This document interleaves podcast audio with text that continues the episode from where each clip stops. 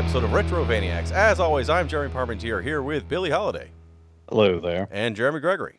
Hey guys. And this week we're going to take a look at a game that I can't believe I consider retro, and I, I kind of don't, but that said, wanted to cover it anyway. We're going to look at Psychonauts for the Xbox. But before we get into that, Jeremy, what have you been playing since our last show? Guys, I don't know if I've mentioned this before, but have you guys heard of a game called Destiny 2? Oh boy, Man, it's been Back a on while, but yes, I, I believe you might have mentioned it once or twice. Yes. Well, that is basically the game that I've been playing. Unfortunately, this season hasn't been too great. It, There's not so much for the uh, the people like me that enjoy the the PVE aspect of it, like missions and and grinding and things like that. It's a very PvP focused season, and PvP that I can't even participate in because no one actually plays Destiny 2 besides me that I know anyway. And um, so I, I just kind of get in there every night. I do some bounties, you know, during the day, kind of get on there and play. I just there's not many games to play right now. I played I beat Final Fantasy VII twice now. So Did you go and- through on? Did you go through on hard and do those extra ones there? Some I of those wanna- are near impossible. I haven't done New Game Plus yet. That's the one that I want to start next because I did it on my uh, my account that I just want people to leave me alone on, Yeah. and then I have my main account that I have all my trophies on. So I was like, I want to I want to play this game again anyway, and I also want uh, you wanted to throw Cloud in a different dress. That, that's that's, it. really about it. Uh, but you know, I keep seeing that uh, that new game plus pop up at the end of each time, Mm-hmm. and I'm really kind of wanting to get in there. But at the same time, I'm really not because uh, Yeah. that game is kind of challenging enough on its own, and I don't know if I want to just min max that to the point where I just can't really, you know, experiment with it, which is one of my favorite things to do. So I don't know. I, I may just take the dive in there. Uh, the prob the weird thing is I actually bought Trials of Mana when it came out, and I still have not even started that up Mm. because I was like, I'm just going to beat Final Fantasy VII, and then I'll play Trials of Mana. And I did that, and I just went to Destiny back or back to Destiny. So uh, I have brain issues, obviously, uh, but I, I'm hoping that maybe in the next few days I will just maybe put Destiny to the side and start up Trials of Mana, which looks awesome. It got some really great reviews. I love that game anyway. So uh, maybe next next podcast I will not mention Destiny 2. We'll see. Well, I am also still playing Final Fantasy VII R, but I'm I'm still on my first playthrough. I'm I'm taking my my, my sweet ass time going through that game. I'm finally close to the well, I say close to the end. I, I'm on on chapter 14, so I'm I'm getting close to the end. I- I'm at the part where it's like, hey, you should do a bunch of stuff because you're gonna get to the point of no return soon, and, and that's great. And I will I will gladly finish that up. But it's just I'm I'm not trying to rush through it since I know I, I've got to wait indefinitely for the next chapters to come out. So I'm just just taking my time. Uh, but the other thing I've been playing is so my son, my oldest, has been really into Minecraft, and I've never really understood the the the pull of it. I understand Minecraft, but I was just like, why would this be fun? And so finally, he got me to to like watch some ridiculous videos of stuff, and I realized like, okay, well maybe if we actually like took the time to make a world together where we could kind of do, even if it's like ridiculous, you know, even like I don't want to say hide and seek, but like like trying to steal stuff from each other, whatever. It's like okay, that that could be fun if we actually build up houses. So I took the time to learn how to really play Minecraft, and, and I built myself like a little house, and I'm working on this other stuff. And and he's moved on to Roblox. He's decided he doesn't like Ro- Minecraft Oh. anymore, and I don't understand Roblox at all. I've watched them play it. It looks like the world's shittiest collections of games that have.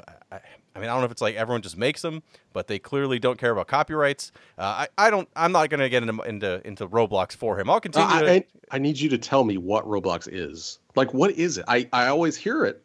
Is it just like shitty Minecraft? It's Is not. it It's like- not Minecraft though. It's like it's like people make their own levels, like in, in say Mario Maker. But imagine if Mario Maker was do whatever the fuck you want Maker.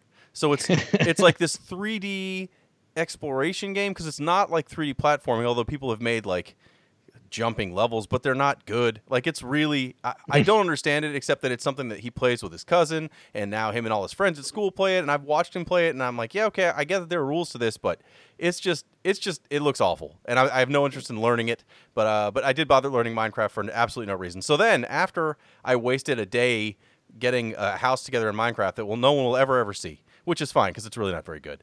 I finally started playing uh, The Missing, JJ Macfield and the Island of Memories, uh, which I had bought for the Switch a while ago and just never got around to starting because it's it's a good game, sort of like it's Swery's game after uh, Deadly Premonition and D4.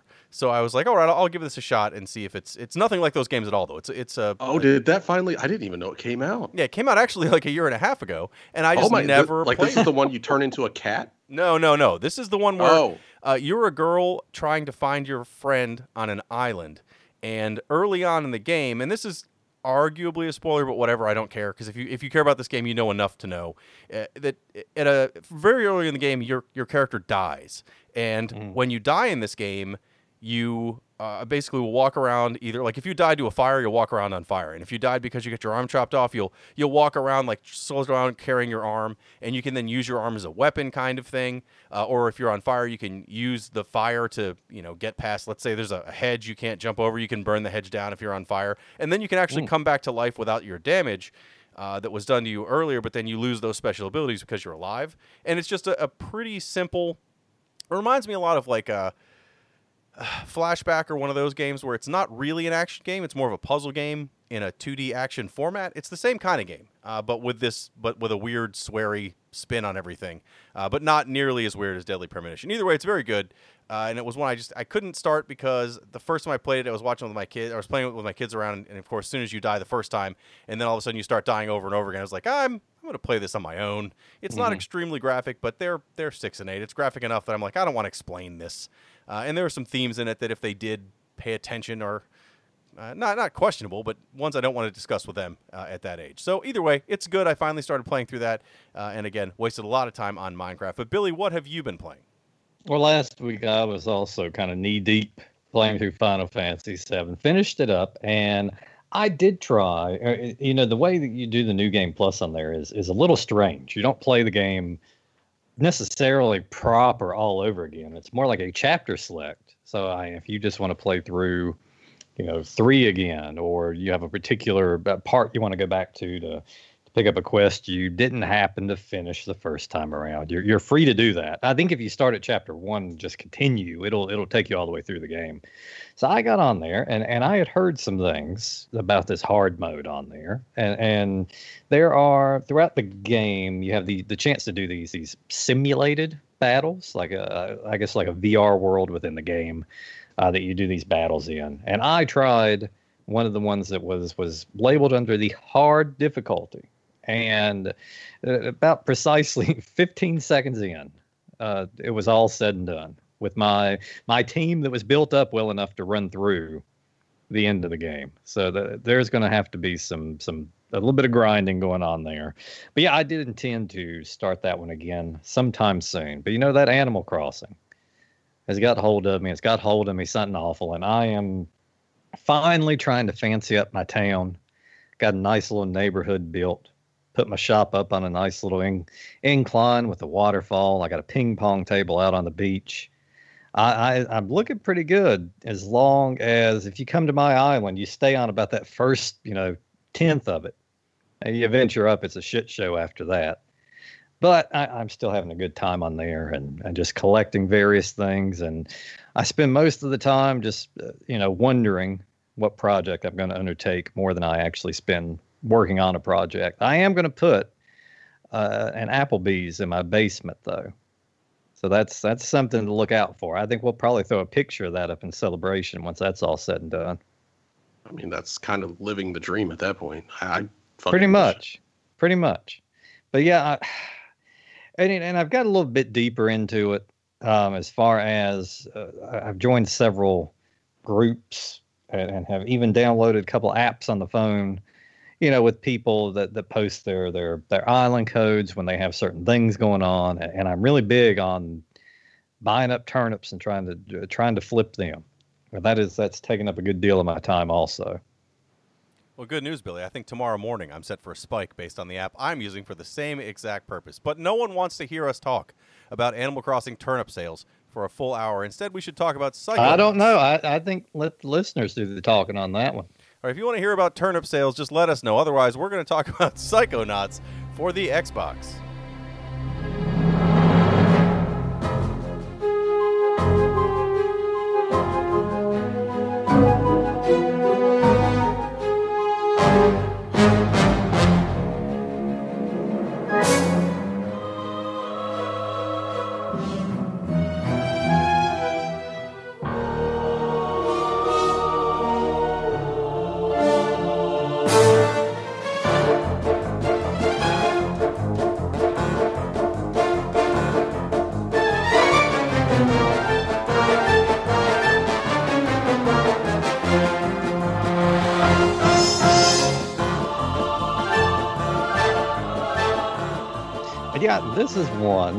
I believe I um I, I had played this on the PS2 when it came around.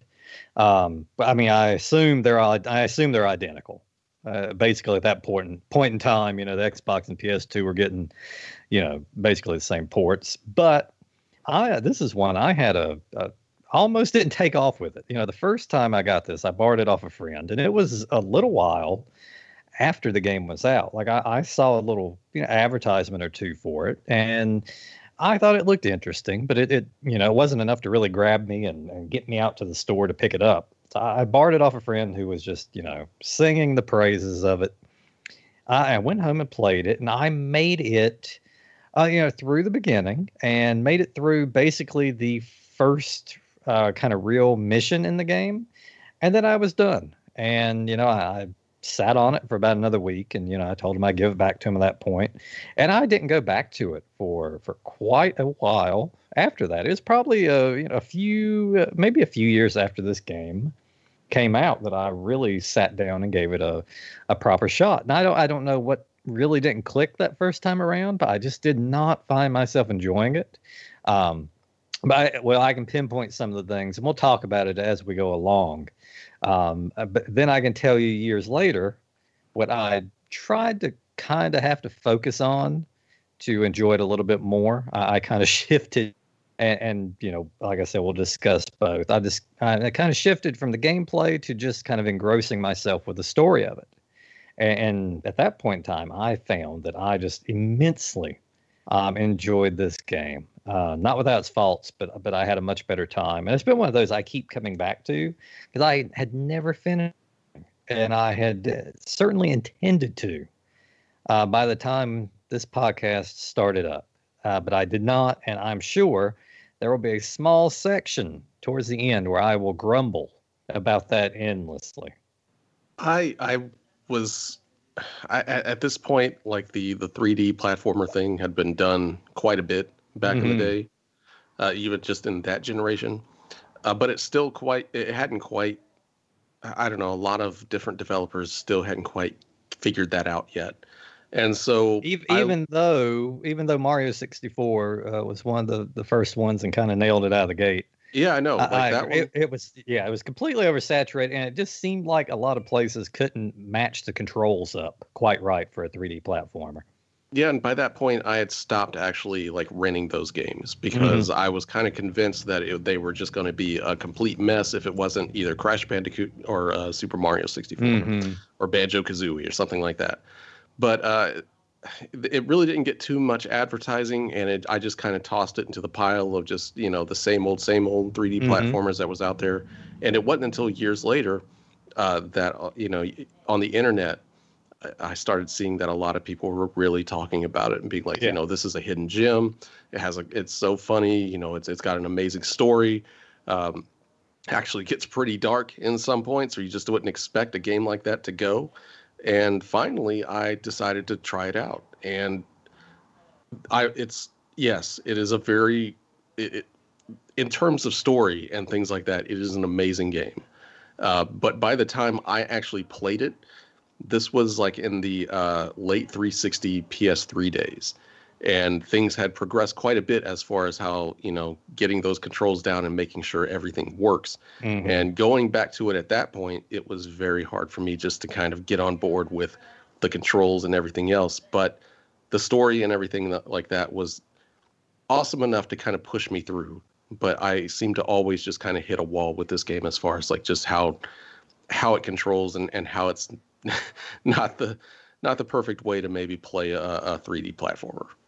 Now, this is where I have to say, you know, a couple I mean, maybe last episode, whenever we talked about Secret of Mana, and I can't remember because we have bonus episodes and my mind is trash. But whenever we talked about Secret of Mana, you had said, Jeremy, like that's a game you're going to have a problem picking apart because it's it's a game you were really into and and you know, it was going to be hard to kind of get past the rose colored glasses uh, of nostalgia. That's where this is for me. I bought this game when it was new. I remember seeing it in magazines as like this amazing Microsoft exclusive on the Xbox. Um, I did have an Xbox. I didn't get it until a little later after it came out, but I bought it when Sega was putting out uh, Shenmue 2, or said they were going to put out Shenmue 2, and I already had a couple other like Jet Set Radio Future all the games that were like the the things I wanted on Dreamcast sequels that were never going to come uh, were going to Xbox. So I had bought an Xbox, and this was one that that looked really good. Uh, this game came out actually in 2005. So by this time, 3D platformers should have had it nailed down.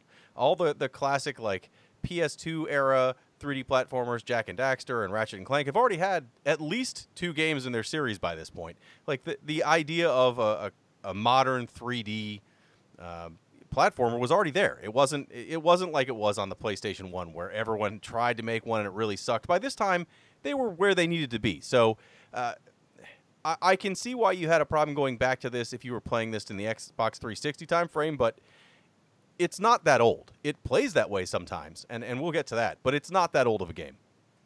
Uh, this was the first game that came out by Double Fine Productions. Uh, it was founded by Tim Schafer, who used to be uh, with LucasArts. We had covered uh, Grim Fandango, that was his game, also Full Throttle. So he, he had a lot of good games with good characters and good you know good humor, good stories in it.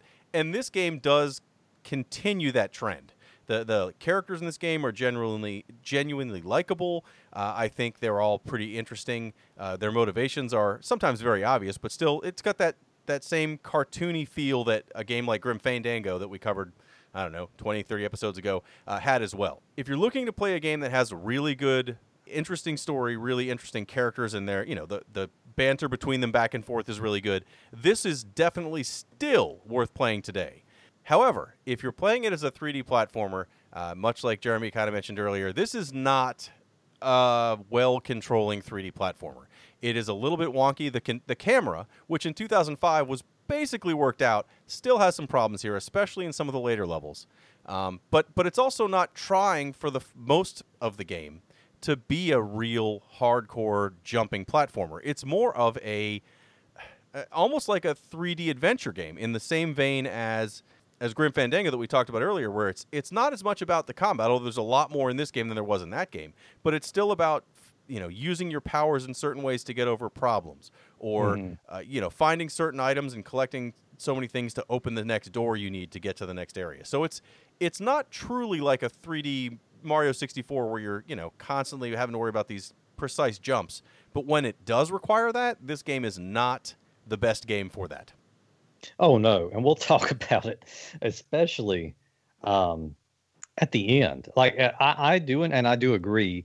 Uh, it's a lot like it's very reminiscent of those those kind of point and click style adventure games to a great extent, where there is a lot of dialogue and you know a lot of you know different things you can pick to, to say to various characters and a lot of exploration a lot of collecting of items so it is very much you know kind of a, a mashup of one of those uh, you know a, a point and click and sort of a you know free roaming of sorts 3D world. Uh, it, it, works out pretty well that way, and even the combat, uh, like we'll talk about the the various psi powers you get throughout the game, and you know just your your your basic physical attacks also they all feel uh pretty good. I, I don't have a lot of complaints about the combat, but yes, this game. Um, if there is one just really kind of damning thing I can bring forth is that uh, it does not have good platforming. And like you said, and for the first, you know, 80% of the game, you're you're just hitting you know, pretty simple. I, I'd say the game keeps it within its means. It doesn't ask too much of you. It doesn't ask more than it's than it's giving you as far as the ability to pull it off. But yeah, there are, there are times later on. I'll go ahead and disclose I am stuck on a part of this game. Uh, on the the I am literally, if I can connect on this jump, I will be at the final uh, final battle within about 30 seconds, and I have been stuck on that jump for a long time. There are just some things that the game wants you to pull off, and it does not equip you well enough to do it. Uh, it, it, it just has lofty goals of being a platformer, and I think that whole platforming aspect of it uh, really could have been scrapped, and I and I think it would have made uh, made it more enjoyable for me personally. But those characters and, and that humor and all of the the stuff that that's there around it, yeah. I mean, there's there's a lot there to, to really like even if the the platforming and controls just isn't quite where it needs to be, and that's Yeah. what really sucked me into this one. Was just Yeah. uh, especially you know that that first mission and everything and then once you get back to camp and realize what's going on and the premise of this game of like going into people's minds and and exploring their inner thoughts and stuff like that that's fascinating to me and like this game does it really well with these super exaggerated characters Mhm. um, it was it was one of those games that just instantly grabbed me with its premise and uh, yeah that's it's it's a it's a really shame uh, it's a shame that I didn't actually play this when it came out because I would probably had a lot more patience with it back then Mhm. uh, than I did when I did actually play it. Yeah, and and like I said right at the beginning, that first time I played, I, I think I was focused a little too much on the on the gameplay of it, and I just I didn't feel that it was that solid. Um, but when I got back, you know, I, I 100%, you know, I'd heard the the hype at that time, and and I don't know how this game, like, it seemed like I knew it was out, and then it vanished, and then all of a sudden, it was the fucking talk of the town years later.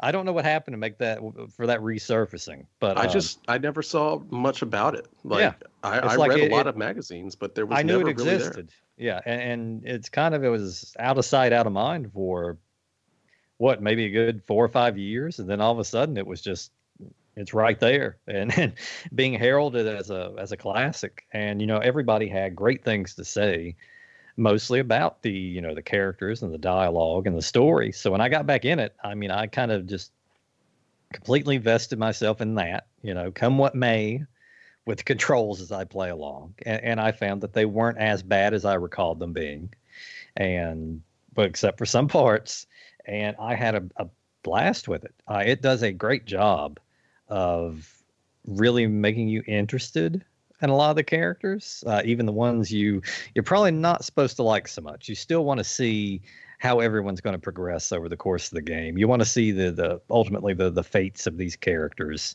and yeah, a great bit of story, and uh, still to this day, probably some of the the you know most humorous kind of kind of snappy dialogue in a game.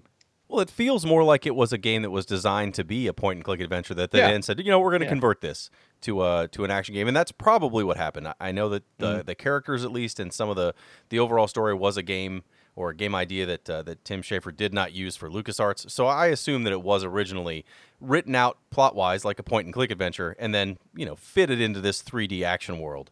Um, the, the game itself revolves around the main character who is Rasputin. You call him Raz through the whole game. He is sneaking into the Psychonauts Whispering Rock Psychic Summer Camp for kids uh, to try to, to to show off his his psychic skills that he's not allowed to use at home. Uh, and he was not formally invited to the camp, so he kind of sneaks his way in. And the game starts with him, you know, coming into the middle of the the training lesson uh, in which the the camp counselors are, are going to kick him out but then they he he basically convinces them to let him stay. And your first mission is to go to the first you know the first formal training mission and see what this game is really all about. Uh, th- this is the introduction to the camp setting.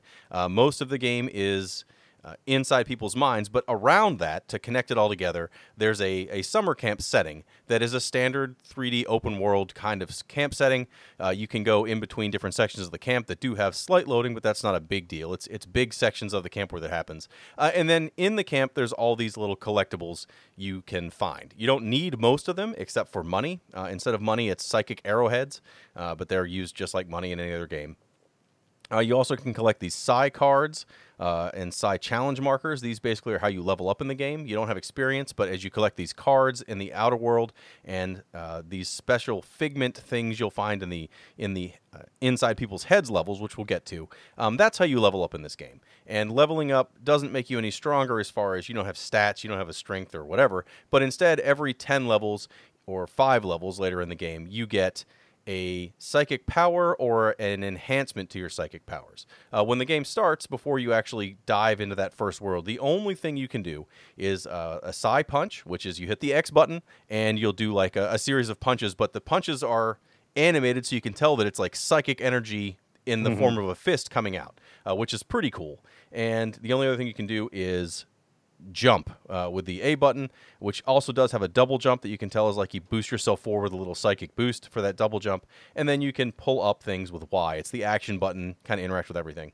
Uh, and then as you go through these levels, as you go through the training mission, which is inside a, uh, his name is General Oleander. He is kind of camp counselor that's teaching you how to do certain things. It's all military themed and like a boot camp.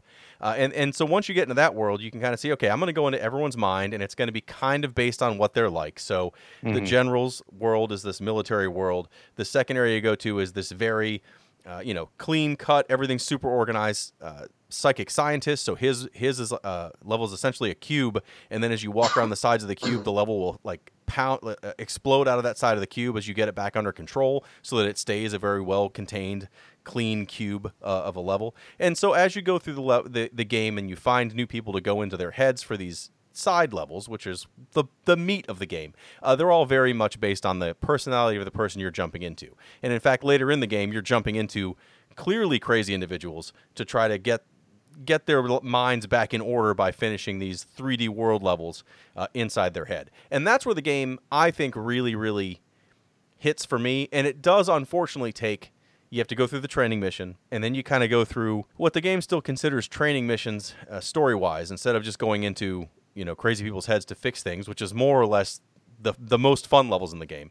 Uh, you're going through other camp counselors to see like, oh, here's how you use um, telekinesis, and here's how you use these other you know special abilities you gain in the game. And those levels are kind of boring. I think. I, I it, as you slowly gain powers, the game has to ramp up, or else it would be too much at once. I'm sure. But that's I can see how Jeremy, if you didn't get really far, if you didn't get four or five levels in, you probably would just think this is an okay, you know, a funny, okay controlling 3D platformer and nothing truly special. And, yeah, that's I mean it's it like I said the the premise and everything is really cool and and it, it's just one of those things where like I just have never really enjoyed playing this game. And and that really just I, I actually my favorite part of this entire game is just running around that forest and stuff like that and talking to people. Um, I've seen things that come after in like the later levels, uh, but I've also seen that the gameplay is still there. Uh, besides like a couple of levels that kind of change it up. Uh, I'm going to admit I did not get very far in this one. I just didn't have time. I've had a lot of stuff going on in the last couple of weeks. Um, but like I mentioned before the podcast, I know you and Billy have played this game extensively. Um, I can't really judge it very harshly because I have not gotten very far into it. But from what I have seen in those later levels, especially when things get really dark and weird and just, you know, like you said, in the crazy people levels, it, that seems like something that's genuinely really cool. Uh, I, I wish I could. Hopefully, someday I will get to that point. But as for for this episode, I did not I did not get far enough to really be like, oh man, like that all just changed everything for me.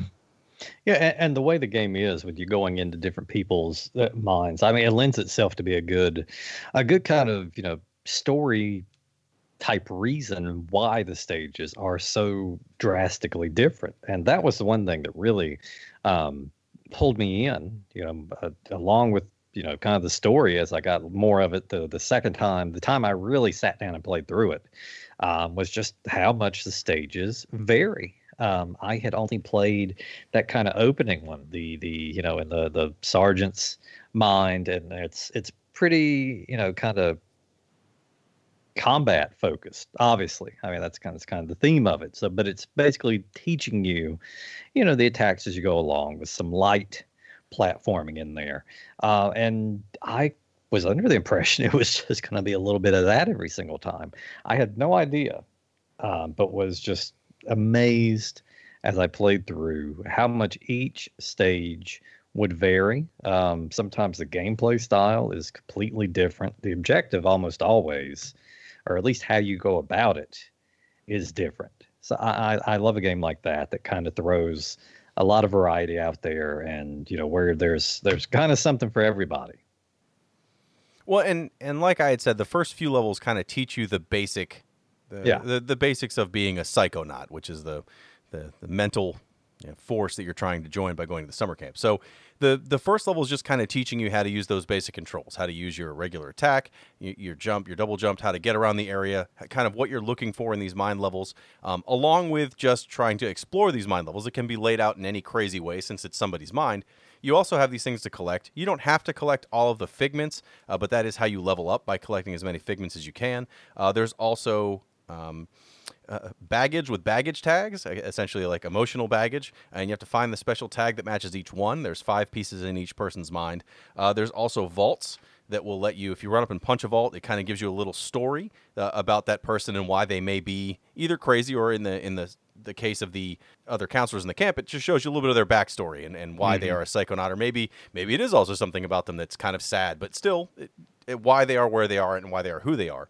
Uh, the other thing you can get inside people's minds is cobwebs, and early on you don't have the method to catch these, but essentially you'll find these like glowing purple cobwebs. You grab them in your backpack, and then as you take them back uh, to camp later, you can trade them in again for more levels. So cobwebs are optional. All, honestly, all those things are optional to collect yeah. unless it's a key item to, that explains yeah. the story inside everyone's head. But those are the general collectibles.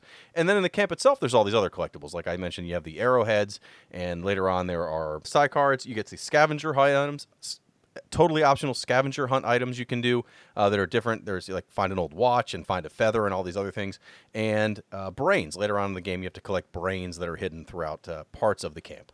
So there's a lot of collectibles. Most of them are optional.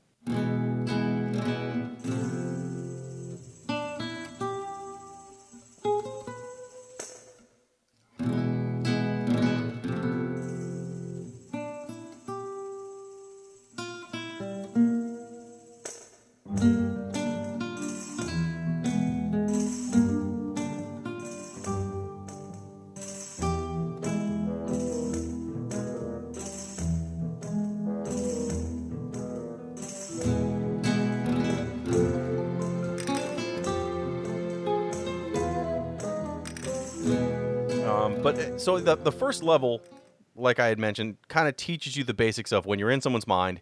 Here's what you're looking for, and here's how you use your basic double jump and, and the way to kind of maneuver yourself around the map. The second level, which is in inside Sasha Nein's mind, that's the one where you learn the marksmanship uh, attack, which is a ranged attack. You can you have a certain number of them, but it lets you blast people with mental energy as opposed to just punching them.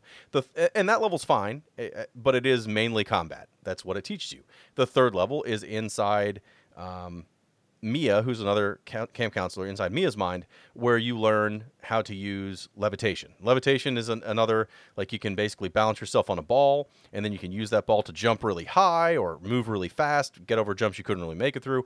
But it's another level that it's all about that. So the level is those first three levels, while they're they're fine and they look interesting, they're not that exciting because they're really just teaching you how to play the game still. Those are the three kind of basic levels that teach you through the game. After that, I think the levels get a lot more interesting and laid out. Um, there's a level where you get to pretend you're a giant monster like Godzilla almost. There's there's a level where you're trying to help somebody figure out a, a bunch of crazy conspiracy theories by essentially finding ways to infiltrate these secret agent groups that are, are part of this conspiracy in the inside this guy's mind. So it's all just really crazy stuff.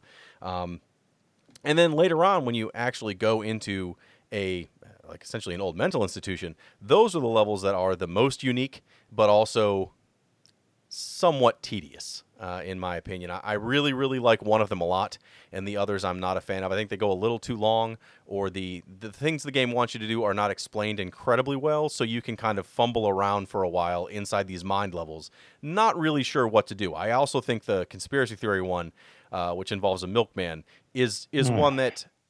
Uh, I, the first time I got through it, I didn't hate it, and that was you know 15 years ago. But every time I've played it since, I like it less and less. It's super. Oh, you'll long. never you'll never want to play through that again. Yeah, well, it's, it's the longest level in the game, I think, and it makes the least amount of sense with how you solve the puzzles. It really does. It feels, I feel like they had a good idea, but uh, but somewhere along the way, the the way they wanted to implement that just kind of crumbled. Um, and I mean, I have a storied history of of not liking to do a lot of backtracking on a map, and you will be walking around this damn map.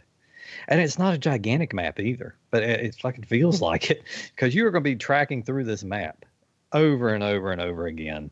I, and it basically is just it amounts to just accomplishing the the, the goal by oh you want to fool these people um, into thinking you're one of them. So you need this, and oh hey, you want a full? I, I can't remember any specifics, but let's say one character is a the, like a, a if a character was a plumber, I was like, all right, go find this plunger so you can fool this guy into thinking you're one of them.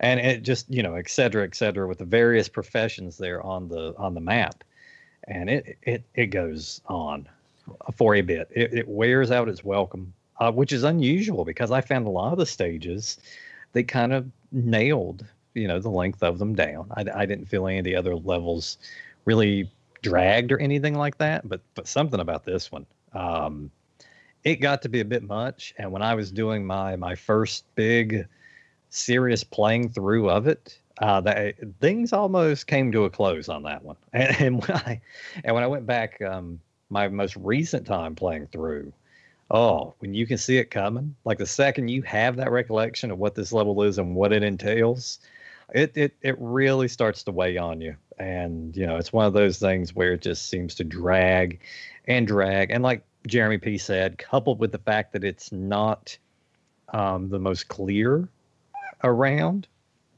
and that there is some some guesswork to be had.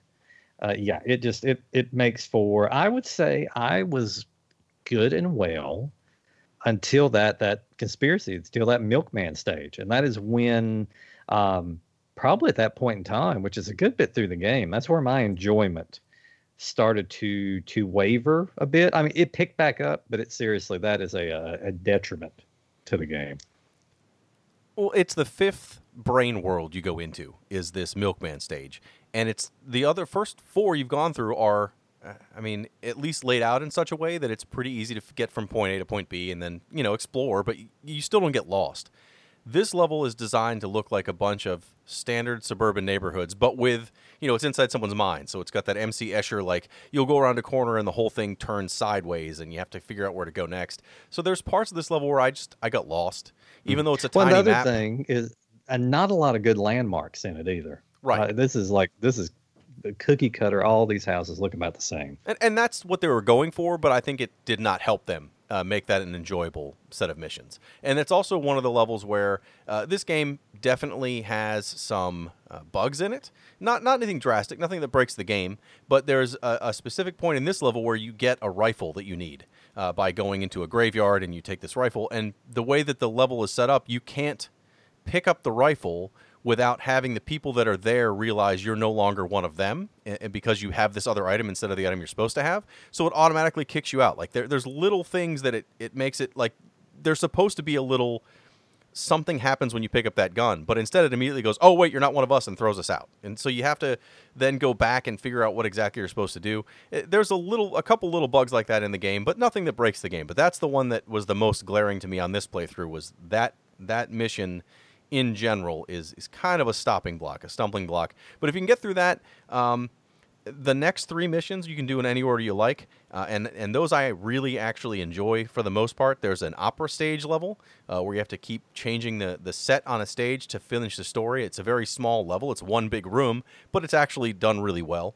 Um, there's a, a game board where you play as the uh, descendant of Napoleon, trying to help him win against Napoleon in his mind uh, on this board game level. That's my favorite level of the game, hands down. Uh, I can see how people may not enjoy it because it's not combat heavy at all. It's a lot more about figuring out this puzzle. It's a big, giant board game, uh, but it involves you going, you know, shrinking yourself down to the size of the board and walking around like it's a, a, a whole level. I really like that. And then there's a velvet painting level.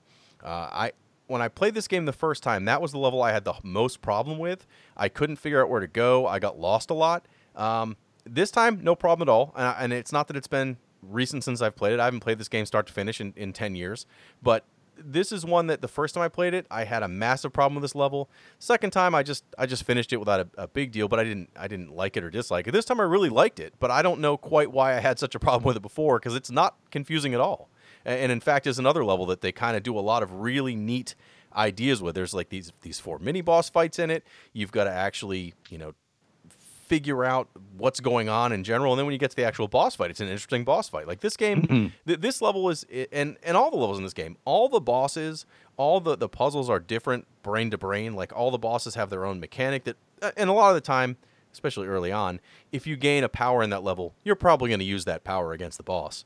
But later on later on in the game you don't have to do that you just have to kind of go with what you've got and figure out what what the best way to get past a boss is and sometimes things you think might work uh, don't but at least the game planned on you doing that and will tell you clearly in the game somehow yeah that's a great idea but that's not going to work and and uh, yeah, I, I, like the way they do that. Um, it's it's one of those games. I love it when you get something, and then immediately you you know you get to you get to kind of put it to use and kind of learn what to do with it. I think that's just the proper way of doing things. And I don't think this game at any point in time gives you a ton of stuff and, and you kind of have to figure out on your own how to use it. So I am thankful for that.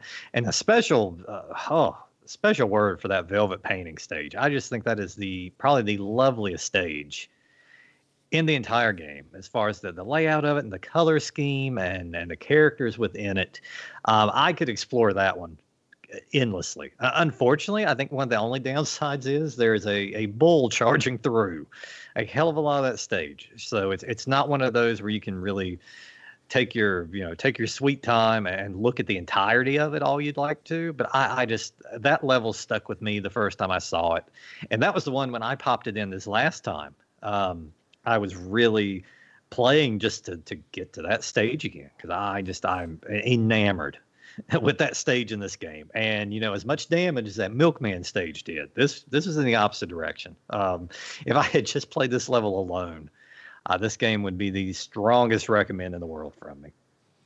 Well, and after the the three levels, the opera, the the board game, and this velvet painting level, you're basically nearing the end of the game. There's there's a series of, uh, I mean, outer world sections you have to explore and and it could take you a little bit of time if you don't know what you're doing. Once you do know where you're supposed to go, there's basically a couple boss fights, a lot of talking, and then you're at the very end of the game, which is the only part of the game I do not care for at all. I think the last level of this game, which without giving away too much of the story, and I think we've been pretty good about not ruining the story because I do believe if you're going to play this game, the reason I recommend it is the story, the characters, just the interactions between everybody. Again, that's that's the reason to play this. So I don't think we've ruined the story, but the very last level is essentially their attempt at making like an extremely difficult 3D platforming level and it does a very very bad job of making that occur. All the game's problems with camera, all the game's problems with uh, not really explaining uh, the right place to go on some of the maps are, are glaring in this level to the point where I know exactly where Billy got stuck at. I know. And it was a problem for me the first time through, and even this this playthrough, I knowing exactly what to do, still died on that for over half an hour of attempts. I mean, does this seem like it's it's it, it, like you, I think you guys said earlier in the in the episode, it just seems like an adventure game that they shoehorned into a 3D platformer uh, that the, they they had a very clear idea of, of the kind of game that they wanted to make as far as this whole premise and and what you're doing, the plot and everything like that, and all of that makes sense. But it really just seems like this would have been so much better if you didn't have to do all that other stuff. I mean, like I said, I haven't got to this point, uh, and it sounds like this turns into a nightmare at, in this last level. Um, but you know, is this is this something that would have been more enjoyable? In anything that isn't a 3D platformer. You know, the, the thing is, I I don't know how it could have been done though. Is the is the thing, um, not at least to this extent. Uh, I mean, if you, oh God, I don't even know how you work that out. Like the platforming aspects of it, if you took it all out, I, I think you would you would err on just being a little too simplistic, maybe at that point. Uh, which with the platforming in now, especially this last stage, it's a bit much. I, I mean, the ideal thing would have been to really kind of hammer down the, the platforming of it and and and put out you know controls that were a, a bit tighter than what we received. But I don't know. I, I, it would be interesting, certainly, if it was just more traditional point and click. I, I don't know if I don't know how much the action lends to the game itself. It's hard to tell if it's one of those things where if it was removed, I would would not like it as much. I, uh, that's a tough call. I think I still would have liked it, but I don't think I'd like it as much. Uh, I mean, we, we did play through um, like Grim Fandango for this podcast, and, and that's mm-hmm. one that I think feels a lot like this, but is a point and click. And I did not enjoy that as much as this. I, I think the levels where it works, the, most of the brain levels, uh, most of the inside the brain levels, except for again the very last level, I think are actually play fine. Y- yes, you might have some spots where you get stuck, or you might not enjoy the theming, or it could be one like this Milkmaid level, Milk, Milkman level we both complained about that Yeah. It just doesn't it doesn't hit right, and it should, and it just it's too long or something's wrong with it. But but uh, generally, I think this plays fine again until you get to this last level where it doesn't even need to be there. Like there is a big boss fight. You think that's the end of the game, and all of a sudden you're like, oh, here's an extra thing to do, and it is just pure pain from start to finish. And and I don't even think it's like story wise even necessary. It's fine. I, I mean, I finished it. I finished it a couple times now. It's not unbeatable, and once you get past specifically the jump that Billy's talking about, it really Yes. is that the last couple fights are interesting and not incredibly difficult, but still, you know, unnecessary. There, there is a big boss fight that would have been a perfectly fine ending for this game, but I don't know if they felt like it wasn't long enough or what. But they tacked on this extra level that is. whew, It's not an extra level because you can't see the game without it, but it feels certainly like it was a, a leftover that they did not have time to finish. Yeah, and it and it is weird too because for a game where the story has been so tight, I I do feel like it kind of it kind of it falls apart there a little bit. I think that last what seems like the last big boss fight of the game um, would have kind of wrapped it up, and the game feels wrapped up. Um, but it's like maybe at the last minute someone had an idea. Hey, let's put in one more fight because the whole you know race to get up when I you know race to get up to this fight the subsequent platforming section to me personally is not worth the kind of minute bit of story you're getting on the the way there. I mean i felt like it was good and resolved. Um but yeah getting past that that last boss fight you know you well what feels like it you get past it and you realize that the fucking worst part of the game is is staring you down at this point in time. And this is when uh, it really went off the rails for me. And the, the fun factor of this game uh, uh, went down into the negatives.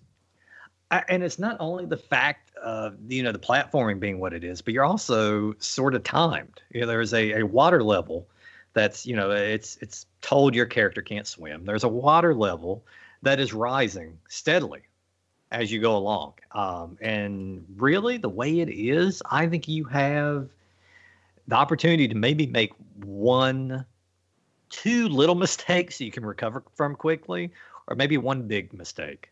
Uh, you you make it that second one, you're done, and it starts you back at the beginning of that little platforming section. Uh, and it is a fucking nightmare trying to get through this thing with these floaty ass jumps.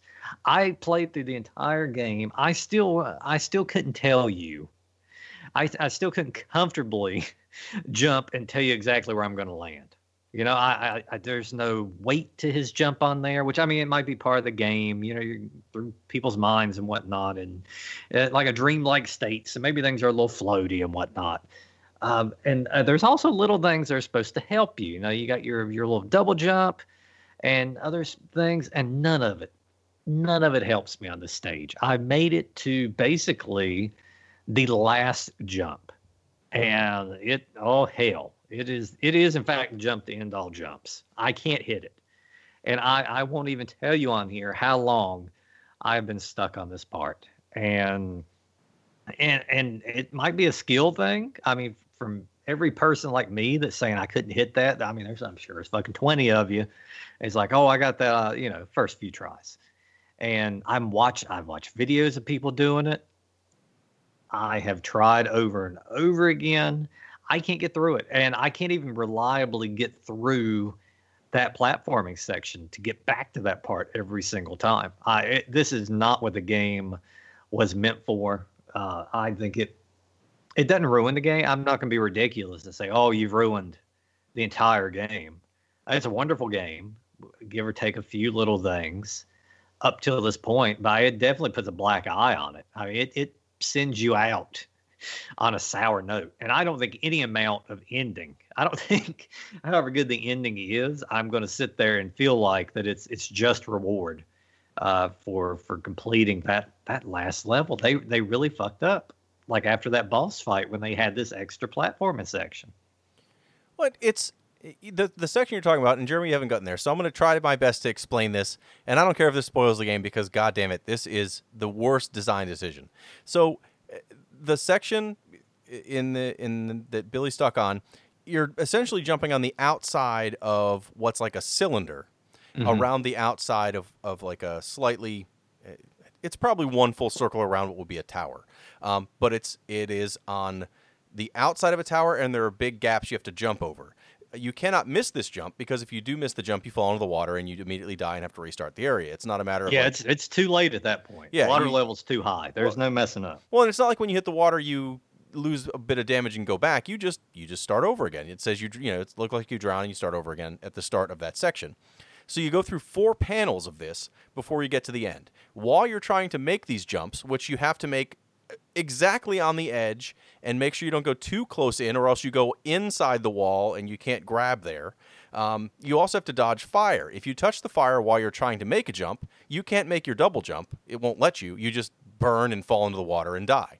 So you have to make sure you're not just angling this jump right, which the camera does not make super easy. You also have to avoid these fires that you cannot tell exactly where they are uh, because of how the camera is oriented, and that's not really a a complaint. It's just another thing you have to deal with. It makes it more difficult.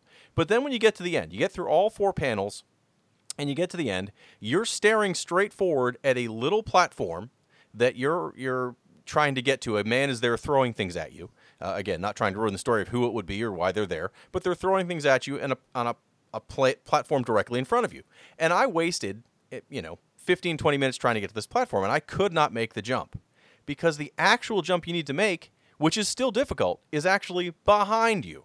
It's not the thing you're looking at that the game makes you look at. You wouldn't even notice that mm-hmm. there's a platform there because there's enough things going on on the on the on the outskirts of the level you're on that you just think it's background, but it's not. It's the platform you need to jump to, and even once you need it, once you need it, even once you know it's there, it's a difficult jump to make.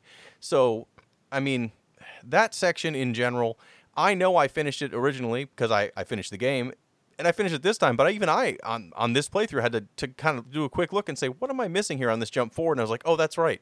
It's a jump backwards to a platform that you wouldn't know was there if you weren't really, really looking around you and not looking at the thing that is throwing things at you, which is what your eye draws to and what the mm-hmm. camera focuses on. So it's, again, if that was the only problem with the level, it would be annoying, but it, it's just the most extreme example of how this level does not really play incredibly well. The, the, the camera does not show you sometimes what you need to jump to. Uh, there are things you're trying to, to race due to time that are very difficult to get to in the amount of time you need to get there. That's not the, the rising water is not the only thing in this last level that's like that, and nothing else in the game is like that. It's just this section. So the game up to now has been I mean, challenging to some level. A lot of the time, it's it's at your own pace, but still gives you some challenge. This is the first time that the game really forces you to go at with a time level, time limit, and it kind of does it through the whole level. And it already feels like you're still on this like, oh, I thought I finished the game, kind of letdown feeling, knowing you have one more level to go to. And then when you finally get here, uh, you've actually beaten a mini boss to get to the section that Billy's stuck on. So you've not only thought you beat it before, you get to this other big boss, you're like, oh, great, I finished it. Nope, nope, I got more to go.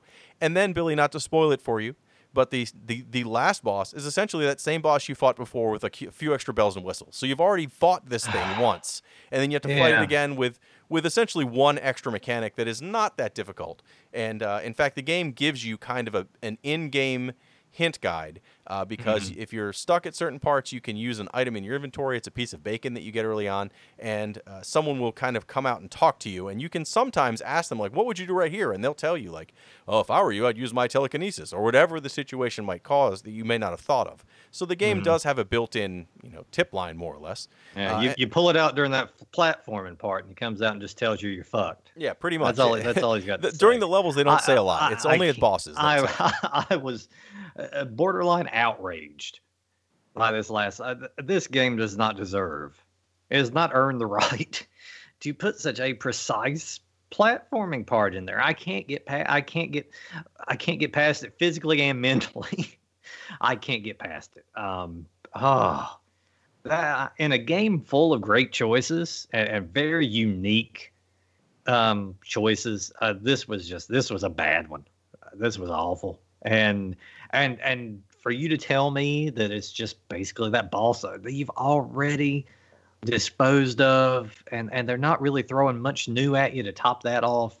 that's even worse. That, I, I, that's got to be even worse. There's, there's technically one more fight at the very end, but it's one of those ones where you can't really lose. yeah. Like, I mean, you can, and I have, but but you have to try to lose. Like once you know, like, oh, I'm too dumb to, to figure. This is such a straightforward thing to do. I'm too dumb to figure this out. Uh, Uh-huh. it, it's an easy fight, and it's more or less there for for cinematic purpose, uh, as opposed to an actual challenge. So. It, it's not truly the last fight that you're you're next to, but you're right there, and there's nothing in between them but story. So you're not you're not going to get stuck at something else. Um, you know, we've we've complained a lot, but I do think that this is a actually a really fun game. It's got really good characters and a really like if you're willing to to kind of deal with the fact that the gameplay is just okay. Um, with some really neat tweaks that you're like, oh, that that was a really cool idea. You'll probably only do it one time, but but you know, one time you really like that thing, they, the game won't do it again. It tries to do a lot, uh, and it, and it does it it does it okay. It's just the very end that really was kind of a kick in the pants, uh, but not an unbeatable one. You just may need to look up a few things because the game does not tell you what to do uh, and does not organize your viewpoint in such a way that it makes it easy. Um, but but I do like it, and, and it's available pretty much on everything now. It's one of those games, you're, like you mentioned before, it came out and it did not do well. It did not sell a lot of copies. Um, and then just over time, people kind of remember. Remember that game that, that was supposed to be really cool and came out, and, and especially I think it tied more to when their next game was coming out. Uh, Double Fine's next game came out five years later. Brutal Legend uh, for the Xbox 360. That was one that was another game that that at first it's not what it appears to be. Uh, Double, uh, Brutal Legend is a game I love, but I can see 100% why people do not finish that because it switches towards the midpoint of the game from being what feels like a, a, a fairly solid 3D action game into a really awkward real time strategy game that does not explain itself very well. uh, whoever the guy in the boardroom is, and I bet it's the same fucker that It's Tim Schafer. Hey, let's put, Guarantee it's hey, Tim let's Schafer." put a let's put a big time platforming level in this one. Oh, they need to keep that guy out of the next meeting. Whatever whatever they make in the future, just fucking keep him out. Yeah, because Brutal Legend did that, and that that was rough. Well, Brutal That- Legend's well- a little different because Brutal Legend, ultimately, that's what they wanted to make, and instead they kind of walked you into it, but in an awkward way. Yeah. Yeah, I have, I have played Brutal Legend a, a lot, and I love that game. But uh, it's it it turned into a game that I didn't want it to turn into.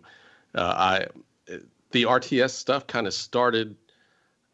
I you know kind of early in the game. You know, at first it kind of seems like this this open world kind of adventure, kind of fable kind of game going on, and I love that. Like the characters and everything else. What Double Fine does best, the humor, everything was spot on. The gameplay I loved. I loved the whole open world. It was just amazing kind of, you know, rock metal kind of Mhm. thing meshed with fantasy and it did it so well. Mhm. And then they started to do the RTS thing. And I was like, well, you know, if this is something they save for just like doing every now and again, I could be okay with that because it's a very simple RTS when whenever it does introduce it. Um, and it, it's you know it, it's kind of fun, but then later on in the game, much like this one, they they really kind of pivot on that. Like it it- it really just becomes RTS battle after RTS battle, and not only that, it just keeps getting more and more like just over the top annoying with mm. a lot of the things they start adding in there to the point where it it's not i mean i don't know i just got really tired of it about three fourths through the game. And then on top of that the last battle in the game was just a, a, just awful. It was just awful. Mm. I had to do it several times. I just did not enjoy the whole rts a- aspect of it. And it's it's just some it was just something about double fine they were just kind of like trying to find their footing somehow and i'll never understand why they don't just stick with one thing. And it seems like you know after that they kind of went back to what they did best, which was the more the ad- adventure uh, game style of, of what they used to do at LucasArts. But like this and and Psychonauts was just such a strange mix of all of this stuff together, and it works on on a lot of levels. But it's just like it's not cohesive enough as a whole to stand up as a, as a full game. Well, I think both yeah. both Psychonauts and Brutal Legend are unique in in the way they combine the things they combine, and they're both worth playing for kind of the same reason. Um, I think Brutal Legend is a little more grating on people if you don't like Jack Black, because if you don't like Jack Black, you should never play Brutal Legend because there's about uh, 2000% too much Jack Black in it. But still, I enjoy that. I like that game. But I can see for both of these games why people may not care for them at all, and I can't fault them for those reasons.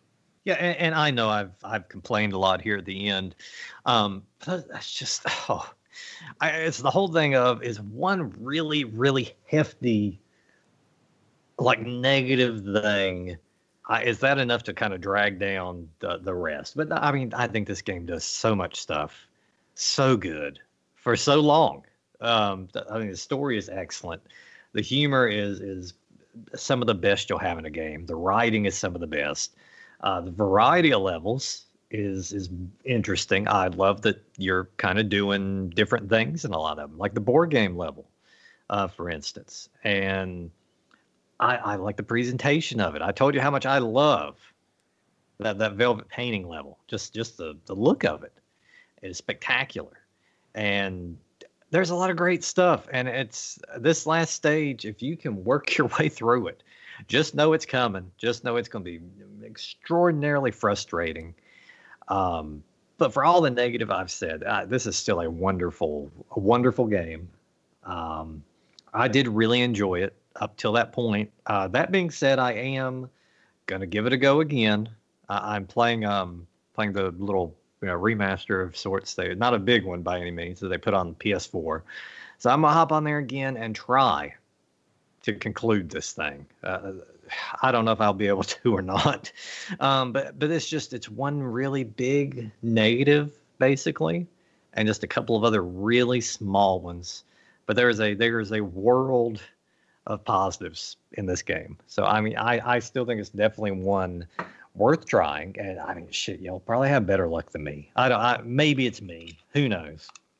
Well, and it's worth finishing it because finally, in 2020, possibly. Mm-hmm. Uh, we're going to get the sequel. Psychonauts 2 ah, is coming yeah. out this year, uh, assumedly this year. They said that it will be sometime in 2020, uh, late last year, for the Xbox One. It is a Microsoft exclusive because Microsoft has bought Double Fine at the mm-hmm. middle of last year. So hopefully, uh, I will get a chance to play it. I don't currently own an Xbox One, but uh, this may be one of those games. Uh, much like how I didn't buy a PS4 until they announced that uh, The Last Guardian would be on it, a game most people would not buy a PS4 for, and I, and I would buy an Xbox One for uh, Psychonauts 2. So uh, hopefully, mm-hmm. we'll get to we'll get to see if they've kind of fine tuned all the things that that well, may not have been perfect on this game because mm-hmm. I think the ideas and especially the world building in this are wonderful. And I played actually um, on PS4. They put out a VR game um, that that I think Rhombus of Ruin.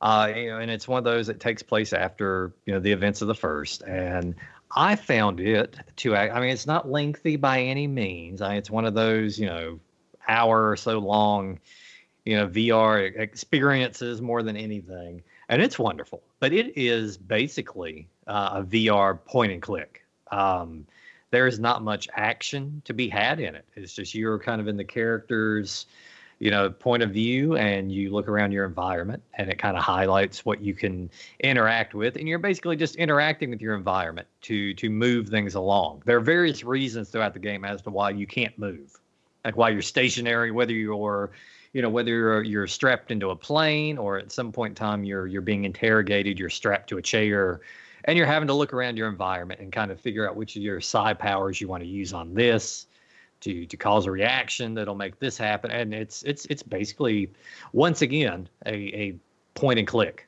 style except even more so.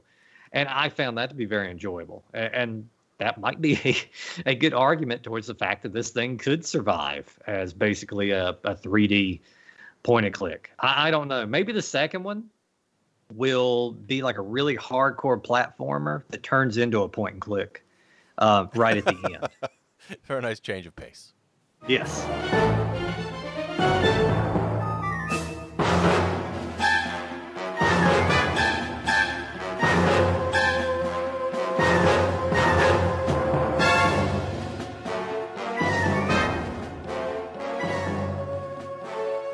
Yeah, that's our thoughts on Psychonauts. Uh, a game I, I still highly recommend, but I cannot say it is a perfect game by any means. And hopefully, Jeremy will give it another chance to get a little farther in it in the future uh, before he decides, yeah, this really is not for him. But sometimes people like to ask us questions about other games that aren't Psychonauts. And the best way to do that is on our contact form that is located mm-hmm. at retrovania.net, where you can send us questions about pretty much anything and we'll answer them like we will right now. We will. And uh, actually, our first question comes in from Rich. I'm going to guess that's what his name is because he gave the name he posted uh, when he actually sent in the question was this amazingly long gamer tag um, that he bragged about. I'm not going to read that because I, it's, it was just it was amazing. If that is your actual gamer tag, then I applaud you. Um, but he did sign it as Rich VF, so we're gonna go with that. Uh, he's uh, just writing in to say uh, thanks for all you do. I wanted to say thanks for your great podcast that really makes my long commute and to and from work suck so much less. Jeremy P, I love your theme song and the band. Being a big punk rocker and gamer from the 90s, it brings me back to high school in the mid 90s. You guys rock and keep it up. Rich. Oh, well, thanks, Rich. And I'll have to pay you the money I promised you a little bit mm-hmm. later. I'm a little low on mm-hmm. funds. Uh, but thank you for that rating. No, I, am glad. I mean, honestly, we're, we're kind of targeting that 90s uh, punk rock sort of thing. So I'm glad that's working. That's what we were aiming to do. That's what I would have played in, in high school, and I'm doing it now as an old man. So thank you. Are we paying people to write in now? No, no, just just for the band, only for the band. Okay, all right. Anyway, our next question comes in from Joey M. And uh, he's writing about delisted games. We kind of talked about this on the previous Secret of Mana podcast about how uh, some games just aren't out there anymore to download or to buy. Uh, and he writes in to say, I don't know what the big fuss is about that Scott Pilgrim game, but seriously, guys, there's no need to suffer. Quite frankly, you guys should all have modded 360s by now. Speaking from experience, it's well worth the time investment to do it yourself or to pay someone to do it for you. Once that's taken care of, you can load all the pirated games you want onto your 360's hard drive. I strongly oppose video game piracy, but of course, that only applies to games you can still buy. If I can't buy a game anymore, I don't feel bad about stealing it. Simple as that. I think delisted digital games are the ideal reason to get into game piracy, but what do you think? Surely you don't feel guilty for stealing a game that some faceless executive has decided that you can't buy anymore. I mean, I'm not going to sit here and say I, I've never used an emulator and that I haven't filled my Super Nintendo Classic with some things that perhaps aren't even Super Nintendo games. So I, I do understand that, and and I I know that's the the way you can play a lot of things that no longer exist. So so you're right, and and that is a good point. But there's still things that are that would be nice to play on their original format on the original system the Scott Pilgrim game is an example of one that's just not available that you could probably still find someplace and play uh, on the system that was there. But we had also talked about games that you know were online only and those servers are gone, or, or things that you just literally can't play them the way they were originally done. Even if you could make a private server for some of those games, it still wouldn't have the same feeling, the same community that you had before. So there there are some things that are still gone forever. But yes, the the method you brought up is is viable uh, but I don't think we're going to condone it necessarily, even though I'm sure some of us may have done similar things. It's a slippery slope. I, I will admit that I did did have a modded Wii at one point. um, that I spent a good majority of a day getting modded. Uh, I'm I'm just not that kind of person that that really enjoys that aspect of it. Mm-hmm. I know last year I bought one of those. I can't remember what it's called, but it was like a, a this Game Boy kind of system that you built yourself, and I enjoy, I really enjoyed building that system. But once you've got it built, the aspect of actually putting more emulators on it and understanding uh, like learning Linux and, and all that stuff to to get things on it was uh, w- was not my cup of tea, and and a lot of that stuff. Uh, it, you know, it's probably very simple at this point for the 360 to get a lot of that on there, but uh, I've I've just never been that big of a person on it. Last time I really did that, besides the Wii, was back uh, on the original PlayStation, where I did pay somebody this uh, this guy at an import video game shop to mod my PlayStation so I could play import PlayStation games on. Mm. Um, but yeah, I I don't know. Like it's it's this weird separation of like older games and newer games. Like it seems fine to emulate older games because the, the, you know the retro market is just insane these days. Uh, it, it, there's a lot of that stuff is just way too expensive, mm-hmm. uh, and, and, just having an emulator around and having those ROMs there, that's I don't know. There's some people that are very very crazy about that. They're like, there's no way you should do that unless you have a cartridge. I'm fine with that. Like I'll I'll emulate all day long, but like newer stuff like 360 and up, I, I feel like maybe that's just a little bit too new for me to really get into and have all that stuff on there. Uh, but again, that's just my opinion. Uh, I, I don't know how Billy feels about this, but I, I know we both tried to do the Wii thing and, and, it didn't. I, I, I sort of got it worked out, but even yeah. after I got it, it was just it was kind of a mess afterwards. It, it was, and, and I'm certainly not going to take a moral high ground on it. Um, God, I don't know many people that could, to be honest. Um, and yeah, I did. My main thing with the Wii, I I loved being able to put all of my games over um, and not have to pop the disc in every single time. Like they were kind of on that that you know that external drive, and that was wonderful. And I loved that aspect of it, and being able to pick up like a few uh, games that weren't released here in in the states uh, was also great. But it's one of those things. It took me, and I don't have a mind for this kind of stuff at all. Um, I I get bored very quickly um, if a lot of instructions and a lot of steps are presented to me and a lot of it back at the time that I was I was trying to do that it was there wasn't like one really I mean you get on now and there are very nice nicely done YouTube videos. But at the time it's like all right I'm gonna I'm gonna learn a little bit from this this Reddit forum. Uh, oh, and oh, okay, they're linking me to this website for doing this part, and it was just it was like a, a wild goose chase, and and I managed to do it, and once I did, I can't tell you I really did much with it. Any, I, it was one of those things I, I spent a good bit of time messing with, and or you know getting done, and then messed around with it maybe two or three days. Got all my games put on there. Um, God, and even then, I just there there was hardly anything I really did after that. I I, I certainly didn't take advantage of the full, you know, kind of scope of what it had to offer. Um, you know, and, and piracy already is is like Jeremy said, slippery slope, but it, it adds an extra extra dimension to it when we're talking about games that are no longer available. Um, I, I, mean, I, one camp is still going to say, "Oh, don't you know you can't pirate things? That's awful," but the other is going to say, "I'm not taking any money." You can almost justify that you're not taking money from anybody because they're not even selling the thing anymore. Um, and and I can't tell you which which way of thinking is right or wrong. I think that's just a, a, a personal decision.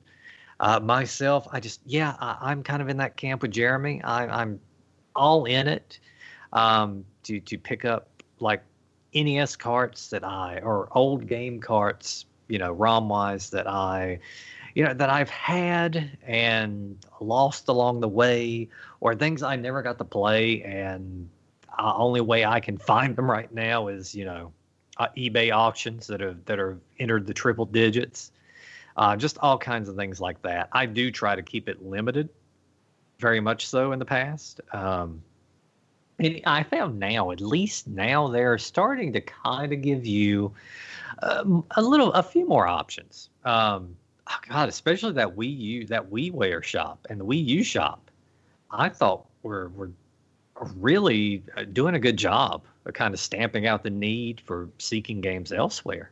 Uh, I, I, was hoping the Switch would have been at that point too, but uh, those, those, you know, we've talked about those offerings are still kind of meager. So I don't know. I, I just I can't see myself going through that for still a, a console that isn't I mean, it's old at this point, but I mean, it's not like it's it's an ancient console by any means. I mean, it was just you know one back from now, so I, it's it's hard to say. But I um and as far as paying somebody for it, that Scott Pilgrim game, I actually am lucky enough. I still have it downloaded on my PS3, uh, and I can't really think of a game off the top of my head where I would you know want to to pay someone to go through that entire process and you know and then once I did have it, I know what would happen. It would make for a fun weekend, and then that's it. So I don't know. I, I guess I'm just not that uh that not that eager to jump into that kind of scene. I, I guess I will say like if it is out there for me to buy and it is not just a ridiculous price, mm-hmm. then I will generally buy it.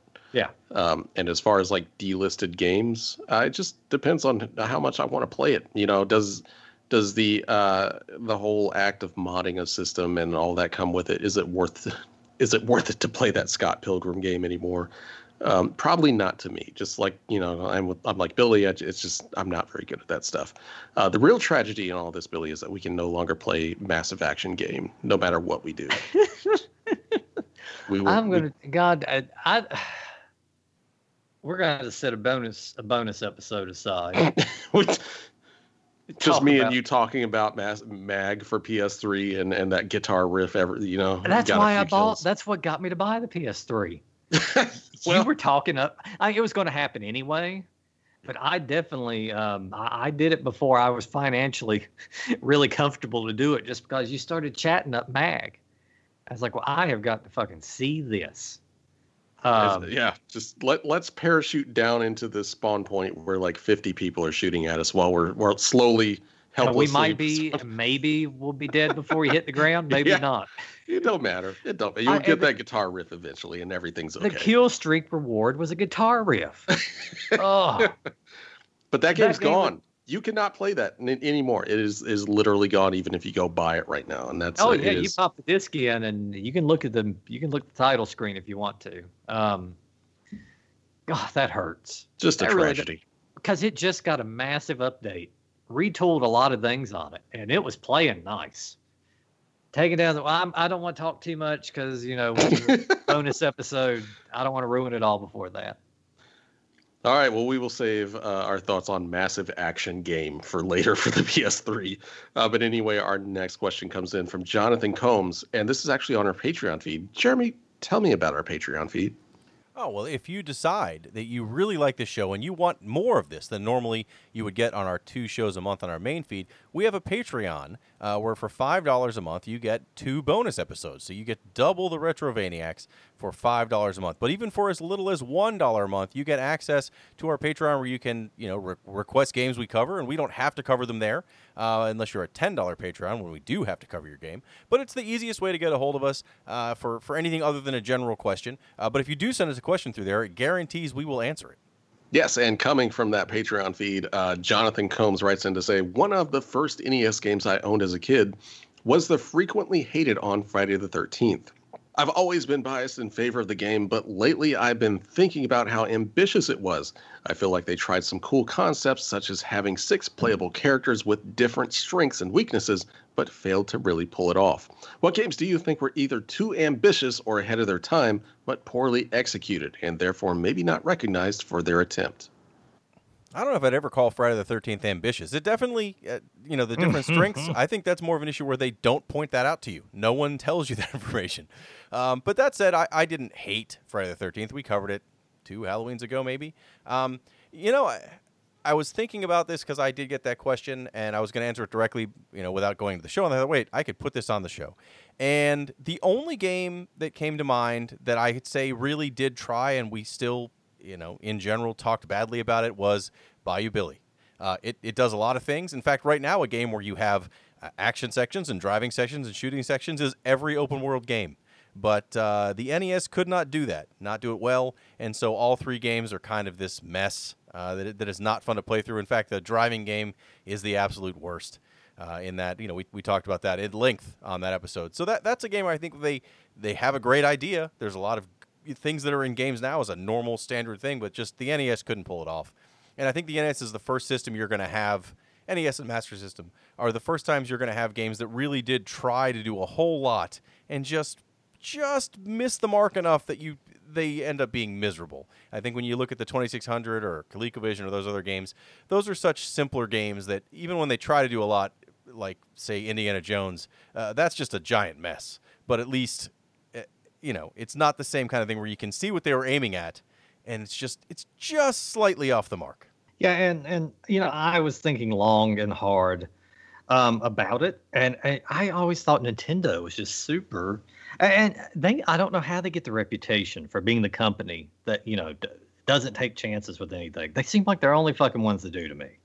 And I think they've done some things that were were really ambitious. And it's not just games as much as like peripherals. I, they gave the fucking motion control thing as damn shitty as that Power Glove was. I they went for motion controls a good fucking what, 30 years before they are now to the point to where they're they're pretty damn solid. Um, but they tried it. Uh, they tried a, a, peripheral that you strapped onto yourself, and supposedly your moving it would move the screen. It failed miserably just because there wasn't. I don't think that technology was quite ready at the point in time, and, probably a bunch of corners cut also. Um, I just thought that was ambitious too, and and to look at the, I mean, Nintendo is the one that put out the, the goddamn Virtual Boy, and you know, you say what you want about it, but I, I think the word ambitious probably needs to be thrown out there for it. Once again, a thing they put out that was that was not quite ready, um, that you know was was ahead of its time, uh, or at least the idea of it of having like you know a, a home commercial use, you know, VR video game console. I, which is normal now. Uh, you go to your fucking Best Buy now, and there's you know there's several of them laid out there for you. Uh, not implemented well at all. I think it had one good. I think that Wario game for it was pretty decent. Otherwise, uh, no good. And, and, I mean, I, they're still doing it up to this day. Uh, like a modern, like Fallout 76 would be one of the most recent ones. Uh, I, I, thought that was a pretty ambitious thing that that flopped. Uh, basically, any Fable game that came out um, you know, had lofty goals and and a lot of things they wanted to try to do, but but didn't quite manage to. But I think Nintendo really uh, really did it. Um, you know, uh, you could even go back to that second Legend of Zelda game, which tried to go side scrolling. It tried to go overhead. It you know it tried to have a gigantic overworld. It it went the RPG route. They threw magic in there also they tried to do so much on that, and it just ended up being just a a mishmash, and it, it none of it felt. But I, I don't mind that Zelda too, but I, I will say that they tried to do a bit more than than that system could really handle with it. Um, so yeah, I, uh, there are plenty of examples, but I mean, most of mine Nintendo is is firmly behind, especially with that NES. Um, I think, like Jeremy said, um, the Atari, it was kind of hard to tell if they were trying to go, you know, too hard on something. Uh, but those early systems, especially at NES, with all the damn peripherals they tried to throw out there, and some of them worked, like the the zapper gun, that thing worked, and some of them didn't. Uh, but it was all things that, for the most part, you saw perfected and then polished and, and put out decades later.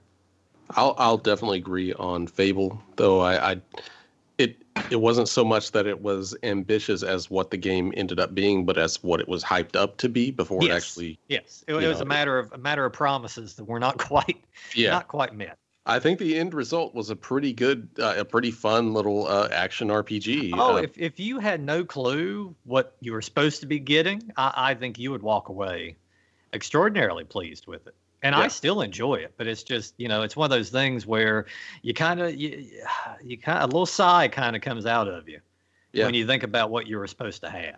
You you got all that, you know, all that hype and all that stuff that it was supposed to be, and then you just got a a pretty good action RPG out of it. Mm-hmm. Uh, but yes, uh, Fable definitely. I, I think uh, Spore also was mm. one of those mm. games that really got me into the hype of of what this was this game was going to be um, and and that just ended up not being that game. Uh, it, it, was like they just kind of had they had all the all the ideas in the world and, and all the ambition in the world to make this something that was like start as a cell based video game mm-hmm. and then move up to like literally conquering space. Yeah. And if anyone was actually using their brain cells at the time, you'd be like, that game can't exist. you know, on the level that that that they're promising, but and they were promising that uh, but it just it never quite got to that point. But I, I don't know that that those two games are more or less, you know, the ambition was from what they were saying and not what they delivered. Mm-hmm. Uh, you know what else we could throw? You know what else we could throw out there? Massive action game. That and and oh, and speaking of of shows that might need their own episode at some point, you could throw old Seaman out there too. Yeah, I get yes. I th- that was a very overly ambitious game as being like compared to what we have now as like actual AI that we can talk to. Yes, they were trying a lot uh, with with Seaman and you know trying to fake that stuff, but damn, it was it was pretty convincing. I know Jeremy P loves him some Seaman. I it was did. convincing, and it, it got a little scary every now and then. How uh how you know how well they were able to, to kind of trick you with that. I, I think that that thing is due up. It's due up for a comeback. All right, that's going to do it for that one. And our next question it comes in from Joel M, and uh, he's writing in about games that we'll never do again. Holy hell, you guys have done a lot of episodes over the years, and it's going to take me half of one to catch up. Looking over the list of what you've covered, I was wondering if there's a type of game or genre that you did once and then said never again. Thanks for the podcast, and thanks for keeping me busy listening, Joel. I don't know if there's something we've done that I would refuse to do another game in that style again. I mean, obviously we wouldn't want to cover the same game twice, but uh, no, especially with taking requests from people. Uh, you know, if, if you're gonna offer a game up, and you know, we'll we'll probably take a, a consideration of covering it, or if you pay, we'll have to. So I, I don't think there's anything we flat out refuse to do. There's kinds that I know I'm not going to like to do after this year. Uh, if we never do a fighting game again, I'm okay with that. That's my fault. I overdid in February for fighting month. Um, but even, I mean, you know, it's hard to cover a driving game unless there's something super notable in it. Uh, While I would gladly cover fishing in video games, I never want to cover a fishing video game again. That's just me. But uh, but generally, no. There's nothing that I would refuse to cover. And also, I, I don't think there's anything. I it would be, I, I it would kind of be a disservice to you know, just outright say you're not going to cover a, a particular kind of game again. I know there are some that when I see them uh, on the schedule, I'm not going to be pleased. uh, But I, but I mean, I still think know we kind of owe it to try to try to be objective about it. At least go in there and and give it a shot, um, even if we even if we know it's going to be hopeless still, I you never know. I you really don't. Um, I could very well say that I, you know, really wouldn't care to see another, you know, and I quote PC assed game come across our way again. But I know they will, and I will always, semi gladly, give them a shot because I, I know that not all of them. I uh, God, so they have to be better in General Chaos, surely. Um, No- cannot be nothing- that. What? No. I- Go back and listen to that podcast. You all ended up loving General General Chaos. Yeah. That we was were, I don't we think were- that's well, I've. I've had time. I've had time to think things over since then. I was caught it as a spur of the moment. But yeah, I, I think we'll we're probably good with covering basically everything. God knows we've covered a little bit of everything, and it seems like we will continue to happily. Uh, not always very happily, but as happily as we can. Yes. I I've just I, I think mine would be that we just never cover fighting games again because after after fighting game month uh, with uh, Ehrgeiz and uh, Doomsday Warrior uh, and uh, Doomsday Warrior that was uh, that one was that one was rough to get through. Uh, I'm just it's very hard to actually talk about. yeah, I don't like games. this. I don't like the way this is going. it was it's just kind of hard. You know you've got the people that are either very into fighting games or they're not. And if you want to like the best thing about discussing fighting games if they don't have something crazy to talk about you know the other modes or something like Ehrgeiz, then you're just kind of left discussing hitboxes and special moves and timing and things like that. And that's probably not the most interesting thing to talk about to people that that really don't follow fighting games um, but generally, yes, we will probably cover everything. And that's going to do it for questions, guys. But before we end it here, I just wanted to bring in something that I thought was very, um, it, it, it got to me. This is a, a review from our iTunes, our iTunes podcast channel or whatever. You can Mhm. leave reviews on that. We don't hardly ever read anything from that. So this is a rare thing. But I just wanted to bring this one in because I wanted to see if everyone can maybe pick out the point where it kind of just. Uh, you'll see. You'll see. Let me just read this. Uh, this one is actually from Matt the Drag Stan. Uh, this is a newer one. This is a good review. He gives us four out of five stars, and this is uh, back in April. Uh, and he says, "Thanks for dedicating the, your show to such iconic and fun games for of the past. I enjoy the lack of elitism and communication style on the podcasters. It's easy to jump into. Suggestion you may want to create a way for supporters to send suggestions for possible games to be reviewed. Just a thought. Guys, I mean, I, don't know if you've noticed. there there are a handful of ways to do so. Uh, that not all of them require you pay us any money. Uh, you could you could simply use the question form that we've mentioned every show since putting the question form in. I believe for the first year there probably was not a question form we mentioned, but you could still have sent us Facebook questions, Twitter questions, even on Instagram. That stuff's checked all the time. Uh, the reason we don't check the iTunes reviews as often is it means you have to have listened to us via, I guess now it's technically Apple Podcasts. If you use any other player, then, you know, it, it wouldn't be there. Your comments wouldn't be there. It's not that useful. I mean, that said, please, if you're bored, why not give us a five star review? Write it up you don't have to write much. You can just write, "Hey, I like it," or nothing. It's just five stars. It helps us uh, get people who are just looking for random podcasts on Apple Podcasts to do that. But uh, but yeah, we don't normally read those out loud because it, it's it's only accessible to a small portion of the audience. But uh, yeah, no, we've we've had I don't know plenty of ways to send us recommendations. And, and the way to guarantee we cover your game, like our next episode, is to become one of our Super Retrovaniac DX Deluxe patrons. Uh, that's a $10 a month minimum, but it guarantees we will cover your game. Uh, next episode will be on Judge Dredd for the Super Nintendo. So that's one that a patron requested. We're going to cover it. But even if you don't want to give us money, uh, we have spots on our Patreon page, plus all of our social media where you can say, hey, man, do you guys remember Crystalis? And maybe we do. And maybe that will make us do an episode. So there are plenty of ways for us to, to be reached, but maybe you've only listened to the first 30% of every episode. If you have, then you've not gotten to the listener questions where I know we mention all these ways to get a hold of us. Yeah, kind of kind of insulting there, Matt. Uh, I'm just kidding. Uh, yes, we have went out of our way for like what four years now uh, of saying that you know go to retrovania.net, scroll all the way down to the bottom of that page, and there's a contact form, the best contact form on the internet. Yeah, I, can... I'm almost I'm envious of him because he gets to see that contact form for the first time, and I yes. wish I could go back. Uh, yeah. And have that thrill again. I, totally, I do too. When I actually put that in there, that was you know an amazing moment because I get to tell you guys that you can go there and do that. Uh, like Jeremy said, you you are guaranteed on our Patreon if you sign up for a certain uh, tier. Uh, but you know, even if you're not you can still recommend games to us. And if it's something that we would like to cover, we just forgot, we'll th- throw it in there. Um, so, yeah, totally do that. Matt, please listen to more than uh, the first 40% of our podcasts uh, or episodes. Uh, and, um, you know, hopefully in the future, you can send us uh, uh, your recommendation through uh, retrovania.net, Facebook, Twitter, Instagram, wherever we have, or even our Patreon if you want to sign up.